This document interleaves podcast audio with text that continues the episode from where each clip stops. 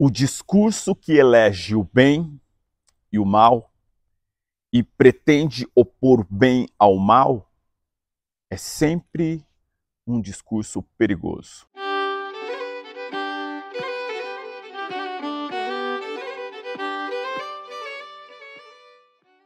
Foi Michele Bolsonaro no último domingo que fez um discurso no ambiente religioso em uma igreja batista em Brasília, elegendo uma suposta distinção, uma suposta caracterização do bem contra o mal. De um lado, o bem caracterizado por Jesus e Jesus estaria na presença de seu marido Jair Bolsonaro. O mal caracterizado por aqueles que criticam e propõe candidaturas outras que não de Jair Bolsonaro. Só aí nós observamos uma certa salada, uma mistura. Porque se Jair é o bem e qualquer outro é o mal, e ali o mal foi definido como demônio. E as entidades demoníacas devem ser o que? Extirpadas. E por que estou dizendo que foi uma salada? Porque no ambiente da política, em uma democracia, não se extirpa o outro, não se elimina o outro. Você tem o combate, você tem a argumentação e o convencimento.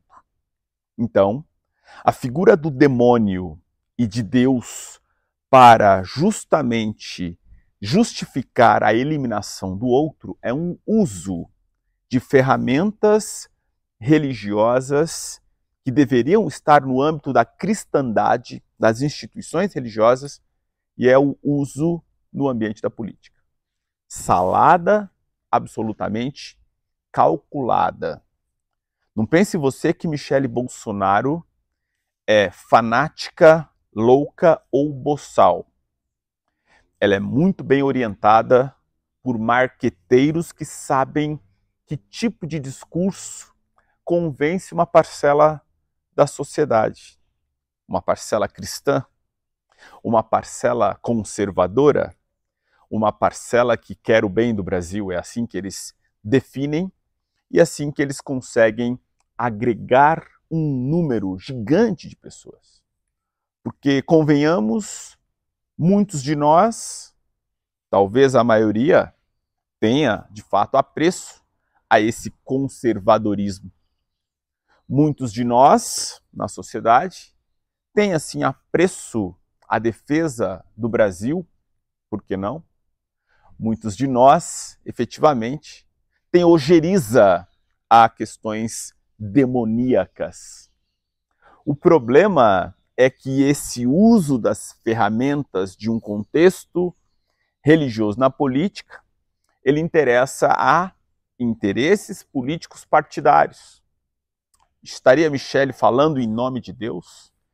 Quem é Michele na ordem do dia para falar em nome de Deus que o seu marido Jair é o enviado? Quem é Michele na ordem do dia para descrever o demônio? Ela mesma é a figura que encarna o demônio da mesma forma que Jair e daí você vai perguntar: quem é você para dizer que Michele é uma entidade demoníaca? E aí eu apresento as razões e você comenta se concorda ou não. Eu sou Samuel Mendonça, está no Topa Pensar e aqui não é topa concordar. Você pode, inclusive, pensar com os seus botões, que eu penso com os meus, e vamos juntos construindo ambiente para reflexão. No Topa Pensar, você não tem aqui o, o interesse na eliminação do outro. Eu não quero eliminar Jair, os bolsonaristas ou Michele. Eu quero apenas convencê-los, se eu pudesse ter um debate, de que eles estão manipulando uma parcela social que não dispõe de informação. E eu consigo fazer isso apenas e sem esforço, evidenciando que o governo de Jair é um governo da morte. É um governo que negou a vacina quando disponível e que fez com que as pessoas pudessem exatamente contrair o vírus. Foi Jair aquele primeiro a dizer, de peito aberto, não tenham medo, algumas pessoas vão morrer, é da vida. Essa irresponsabilidade matou certamente centenas de milhares de brasileiros. Jair, Michele, esse grupo bolsonarista da morte, portanto, pessoas demoníacas, não tem interesse em preservar a vida de pessoas, mesmo do seu próprio grupo. Eles não têm interesse. É preciso matar uns 30 mil, já dissera Jair lá atrás. Começando por FHC, vocês devem se lembrar. Enfim, o discurso que quer eliminar o outro é um discurso fascistoide. O fascismo não foi outra coisa senão aquele tipo de lema que envolvia povo, família e Deus como ingredientes para convencer as pessoas e são os próprios lemas utilizados com frequência por Jair Bolsonaro, por Michele e pelo bolsonarismo. A pergunta é: como se defender deste tipo de abuso e de salada e de mistura? Para você que topa pensar, não há muito problema, porque você já dispõe de informações e sabe que esses manipuladores querem apenas e tão somente continuar mamando nas tetas do governo, roubando dinheiro público e cada vez mais eliminando políticas públicas que pudessem e fizeram muita diferença na vida de pessoas pobres e é, pessoas que sofrem em muitos aspectos no país, como negros, pobres, LGBT, etc, etc. Eles querem acabar com esses grupos. Como? Acabando com as políticas públicas. Eles querem acabar com os pobres, não acabando do ponto de vista de pensando políticas públicas para fortalecer os pobres, mas eliminando. Eles querem acabar, por exemplo, com as mulheres, não exatamente dando condições para que as mulheres possam se empoderar, mas fazendo com que elas fiquem cada vez mais mansas e reféns de seus maridos nessas relações de uma figura de família do século XIX.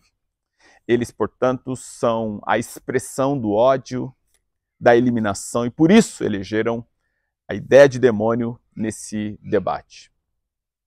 Em um outro vídeo eu vou explorar a noção de demônio para que nós tenhamos mais ferramentas para lidar com as pessoas que estão caindo nessa ladainha que não é o seu caso, mas que nós utilizemos o nosso canal para transmitir mensagens de conhecimento e ferramentas seguras de convencimento para que as pessoas não caiam de novo nesse tipo de ladainha bolsonarista. Conheça o meu curso Ética e a Conquista de Si Mesmo. É ali que eu apresento ferramentas para o seu fortalecimento e para você não cair como presa fácil destes vigaristas que estão no poder. Samuel Mendonça, topa pensar, dê seu like e mande para o grupo da família, lá do Zap. Certamente as pessoas precisam ouvir e você já vai me dizer, mas ninguém quer ouvir da minha família. Manda assim mesmo. Manda apenas pela amizade que você tem vindo aqui assistir a esses vídeos. Fique bem, até.